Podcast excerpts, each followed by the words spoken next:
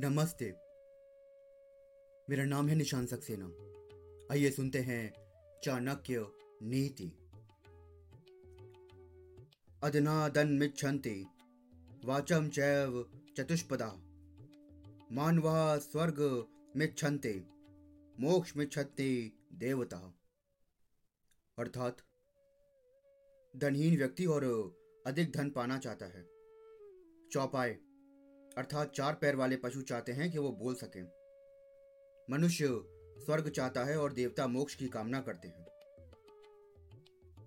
व्यक्ति हर समय चाहता है कि उसे धन की प्राप्ति हो। परंतु उसे यह नहीं पता होता कि उसके लिए लगातार श्रम करना पड़ता है। पशु वाड़ी चाहते हैं, ताकि वो अपने मन की बात किसी दूसरे से कर सकें। मनुष्य यह भी चाहता है कि उसे स्वर्ग मिले। देवता और विद्वान व्यक्ति इस व्यक्ति जीवन से मुक्त होने की कामना करते हैं।